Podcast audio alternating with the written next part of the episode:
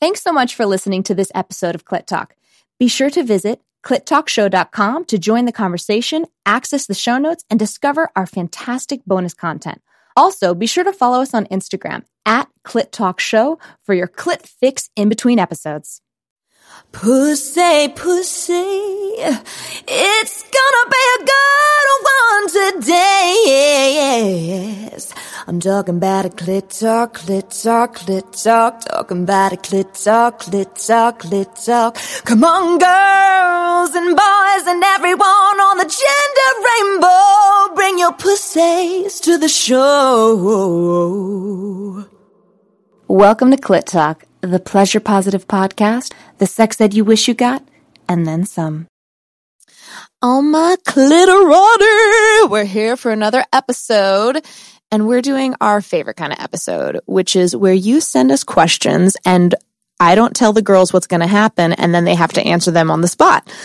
But I'll give them a sneak preview. We're going to talk about everything in this episode, from how this has affected our personal relationships to some funny outtakes that may have not made it to the episodes, to any body issues we've completed, as well as using our sex dreams as inspiration for real-life sex at times. So, you girls ready to jump right in? Ready. All right, so this first question comes from Miss D. Miss D asks, have you lost relationships from being on the show? I feel like I have more friends, actually. More friends? I definitely have more relationships from the show. Yeah, you do. I feel like my relationships have gotten so much better since doing this show, particularly my relationship with my mom. Mm. She listens to the show every week and thanks me every other week for doing the show. And my marriage is like amazing. So I feel like my relationships have gotten a lot better. I haven't lost anyone. Yeah, I don't think I've lost anybody, but I do have this feeling on two different levels. One is, you know, when you start dating someone, you start telling them about your life. When you start telling them your life and there's a part of your life that you're engaged in and it's ongoing and you've gotten some results from it, it's part of your passion, whatever that is, I kind of expect them to at least listen to one episode. And if you don't, you're probably going to lose me. Instead of laying down the law, being lost, more so because it shows care. It shows like, oh, this is something you're into. It has something to do with us because it is sex. And yeah, let me support you and listen to one. So yeah, I've had some guy kind of slut shame me about it. That wasn't good, but he didn't last too long.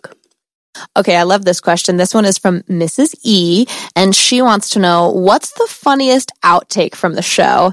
And she did a hashtag today. There was one thing that never made it into the episodes, but I don't know. I took it out. I was going to say, I don't know if I can say it. It was an outtake for a reason. You can say it. You can say it. It's okay. All right. I will say that we took it out of the episode. Took the whole conversation out. Now I'm curious. Are you sure? Are we going to spell it? It was the couples episode. All right. Oh, okay. All right. All I'm going to say is #poopsicle. There was a whole poopsicle conversation that you guys will never hear. It got taken out of the episode. Oh, wait a minute. I learned a new word today or a new term. I learned a new word. And it's in a rap song. Well, it's in a song. It's in a Drake song, actually. It's called truffle butter. Truffle butter. Learned that? What is that? What poopsicle is basically? You're totally 50. I don't know what truffle butter sucks. Is. That's not cool. I'm 34. Truffle? I don't even know what it means. What's truffle butter? You're 34. What's truffle butter? See, I knew before is them. Is it poopsicle? And you ageism on me. Stop calling us longer, bitch. Yeah, truffle butter. Shame ageism over there. Truffle butter is like kind of the lube and a little bit of the excrement that comes on. Okay. Ugh. Okay, hold on. That's disgusting. I'm pulling up Urban Dictionary because Urban Dictionary will be able to tell us what the fuck truffle butter is. I'm sorry, you're laughing at us and you can't even fucking tell us what it is. I just want to give you a legitimate a legit, like the coating on the dick when it comes out of the anus. She shames us, and then she has to look it up. No, I just want you to have an accurate Urban Dictionary so y'all know exactly what the fuck this is. Okay? Yeah, right. So you didn't know what it was. Whatever. Yeah, right. It was brought it up. Okay. I knew it. You guys are just mad you're not in your 20s anymore. No, I'm not. I'm so glad I'm not in my 20s anymore. Yeah, I'll never do my 20s again. Who's shaming who now, bitches? I did my 20s truffle butter. Well. Get back on point. All right, truffle butter is a combination of fluids from having anal sex and intercourse. Exactly what Tamiko said. Yeah, reference to the color and texture of thick substance that forms after having both anal sex and the direct penetration of the vagina afterwards without washing first. Whoa! No. That's a good way to get a yeast infection. But that's what it is. I would never do that, not even with Drake. When you have butt sex and you don't clean it and you put it in your vagina? I do not recommend that to anybody. No, don't do that. That's in the song. That's in the song. From the truffle butter itself is just the coating on it. Yeah, it's the color of the gooey, thick substance that's created after the penetration and it's on the cock. Truffle butter, I feel like, is normal. Poopsicle is when it's like an accident. Right. And there is like lots of poop coloration. Right. So it's like it's like a fudge cock, right? Yeah, it's like a fudgesicle. Fudgesicle, poopsicle. Yeah, it's gross. That's why we took it out of the episode. But now it's back in this episode. It's definitely my all-time favorite outtake. Yeah, that's the best one for sure. Well, now it's not a fucking outtake. No, it is. That's probably why it was like in the entire episode. Yeah, and it got really uncomfortable. It kept like, and Ethan was so upset that we took it out. Oh, he was like a decline to ever come on the show again. Yeah, he has not been back on the show since. But he still does our sound for us. Yeah, so. We still love you. We still love you. Anyways, moving on. What body issue? Oh, this comes from Mrs. C. What body issues have you completed since being on the show, or have you completed any body issues, or are they still the same? Where's your body issue status at? I have really taken to heart the Marla episode. And when Tamiko, I believed you asked her about the impact that your body shame had on your girls. And I've really was influenced by both my mom, and then I hear it also from my mother-in-law, and then I just really started to notice it about all the women around me who just really hate on their body, and how I do the same thing. And I'm so much more conscious of it now because I don't want to pass that on. Like, I really want to break that. And I've actually had conversations with my close relatives now that I'm having a baby to not have those conversations around them, or just, be more conscious of it. And if I do hear it, that I will say something to them privately, just to I don't want to pass that on. So that's something that's really shifted for me since doing this show. And it's also in turn allowed me to really embrace and love my body so much more. But all that negative self-talk, and it's so unconscious. You don't even know you're doing it. It's like sometimes even to make someone else feel better. Yeah, that's kind of what I got from the Marla Mervis Hartman episode, is that it's kind of the first time I was able to say, I don't have any body issues. When I do hear my other girlfriends talk about different parts of their body, I almost feel compelled to point something out because I feel bad that I don't feel bad. So to be able to actually say it on air, hey, I'm good with my body. I'm all good. Maybe there's some other little things, but at the end of the day, I feel real good. But it's even hard to say that. Yeah. And that's a form of body shaming. Yeah, reverse body shaming. Reverse body shaming. Exactly. Reverse. Hey there, Clitterati. It's Katie. So you all know I'm a nurse, and Clit Talk for me is a health conversation. I really want to take a minute to share a product with you that has made a huge difference in my life. Foria Wellness Awaken CBD Lubricant. Remember that. I use it multiple times per week, and this is coming from the woman who never used to masturbate. Not only has it enhanced my new masturbation lifestyle, it's eased the pain I used to have during sex, and my husband is super happy because our bedroom play is so much more fun. So, I personally reached out to Foria Wellness to see if they would partner with Clit Talk, and they were an overwhelming yes. So now you can get a discount on their fabulous products by going to our brand new Pleasure store at clittalkshow.com. All their products are there, and if you're interested in trying them out for yourself, use the discount code CLITTALK10 for 10% off your purchase. I can't recommend them enough, so do yourself a favor and get your pussy high. This episode of Clit Talk is sponsored by The York Manor.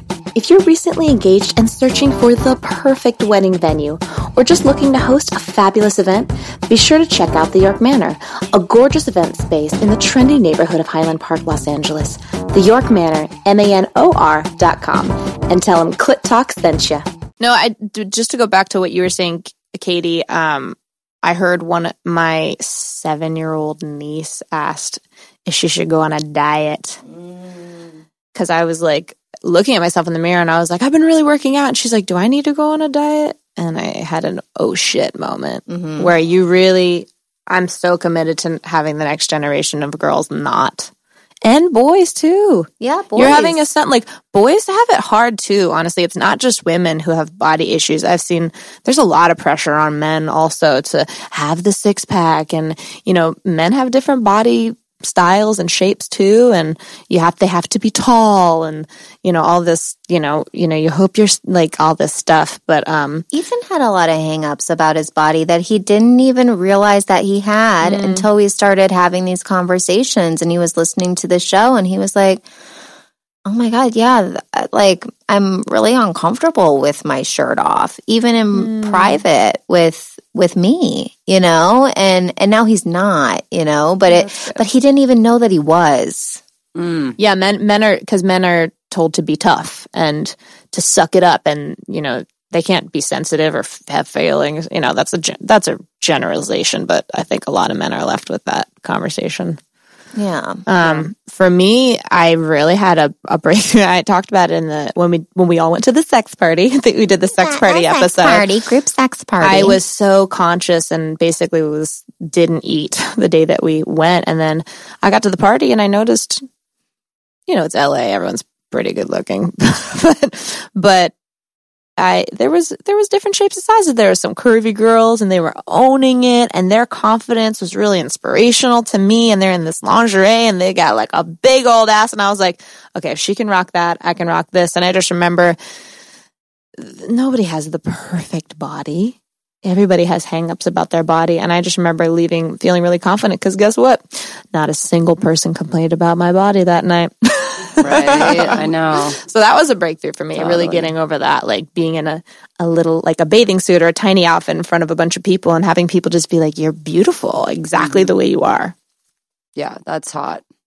That's super hot. I've seen you come into that too, and it's been like, I was, as your friend, like, I just think you're so beautiful, and you know, you just like love your friends, and when they kind of hate on themselves, you're like, I don't get it, like I don't see that when I see you. So to like see you and have gone to parties with you and see you come through that and see you just be so confident, like your hotness level like went through the roof just by through that confidence, you know. So yeah, I think confidence is the hottest thing too. Oh, totally. Sure. But when I'm attracted to other people, it's their confidence always. Same. It's not what they look like. Not their fucking six pack. No. Although exactly. My boyfriend does have a six pack. He does. So for me, I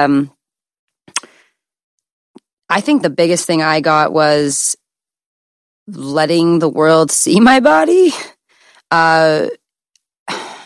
I had a real issue with when I became a fitness instructor and a boxing instructor and got really in shape during college, and this was like my side hustle. And I got in crazy shape, and it's like it was right after, you know, I kind of worked through some of the unconsensual sexual experiences that I had. So I was very empowered in being this super fitness chick, but it was almost like a compensation. And I got so fucking fit, but I still had this shame. And you guys said like reverse body shame. I got so fit that I literally didn't even know how to share my body. Like I was like, oh no, what if my dad like thinks that my body's nice, or what if my friends' partners or husbands, and feeling so uncomfortable with knowing I had a hot body, but not knowing how to be in it. And by being in this show, just all the shame conversation we have about like just letting go of shame naturally, I think I I stopped shaming myself for finally having this body, which of course my friends are like, oh my God, your body. And like, you would want to go to like, well, look, my little toots and my cellulites on the side. Like I would want to naturally be like, well, look at my things. But I'm just like, yeah, you know, want to know what I do? Like, here's what's up. And I've been able to, I mean, now I just love being in bikinis and like, I was at Coachella last weekend. Fuck yeah, amazing. We'll be there every year for the rest of my life. And I was wearing a full-on bikini, kitty bikini, skimpiest thing you've ever seen, doing cartwheels. My husband is videotaping it. And that just would have never been me. I would have never worn a bikini at a festival, A. And B, I would have for sure never let my husband video me in a bikini because all my, you know, fat would have been jiggling. Now I'm just like, that's just me and my body. I don't have that thought of like, do I look too big? Can you see my cellulite? Should I share this with somebody? Is someone going to get weirded out if they see me half naked in a video? I'm really excited. We're going to Hawaii for our baby moon next week, and I bought this super skimpy pregnancy bathing suit. Nice. And you talking about that, it just makes me so excited to wear it. Will you take some pictures so we can post it on the Instagram for our family? You got to send them to us, like in live. Or you can just post directly to the Instagram. Speaking of Coachella, I remember going to Burning Man a couple times, but the people that I would camp with, a lot of times, the women in my camp, they would go topless. And they're completely comfortable, and some of them have gone 10 years, and there's, you know, maybe like 10, 15% of all Burning Man. Not everyone's naked, but, you know, good percentage of women, 10% maybe, are walking around topless. So I had never tried that in public. So I had a motorhome that wasn't too far from the porta potties. So I decided I'm going to try it one time. I'm going to take off my top and I'm going to walk from the motorhome just to the porta potties and back and see if I feel okay. I love that. And so I went by myself too. I didn't have like any of my friends or anyone around me or a boyfriend or anything. Just walked there by myself, and there was this one guy on a bicycle standing there, I guess, waiting for a friend to come out, and he yells at me, "Hey, nice shirt." I'm like, oh, shit. I never hear any of my other friends getting called out, right? But I'm like, ah, fuck him. I'm going to go to the bathroom. I come out of the bathroom, and there's a mom there, and her son is probably like 10 or 11 years old, and they're walking, and I literally see the little boy turn around all the way around and just stare at me. And that was the last fucking time I had my shirt off at fucking Burning Man. It wasn't your path. Maybe he was thirsty for some milk. I mean, maybe he got confused. So the shame it comes from, 10. like Madison is saying, the shame comes from being too overtly sexual. Yeah. That you don't want people to give you too much attention because it's too overtly. Yeah. Right? It might make them feel uncomfortable, or it might make you feel uncomfortable because you don't know how to move that. And I will tell you, from this, major problem showed up.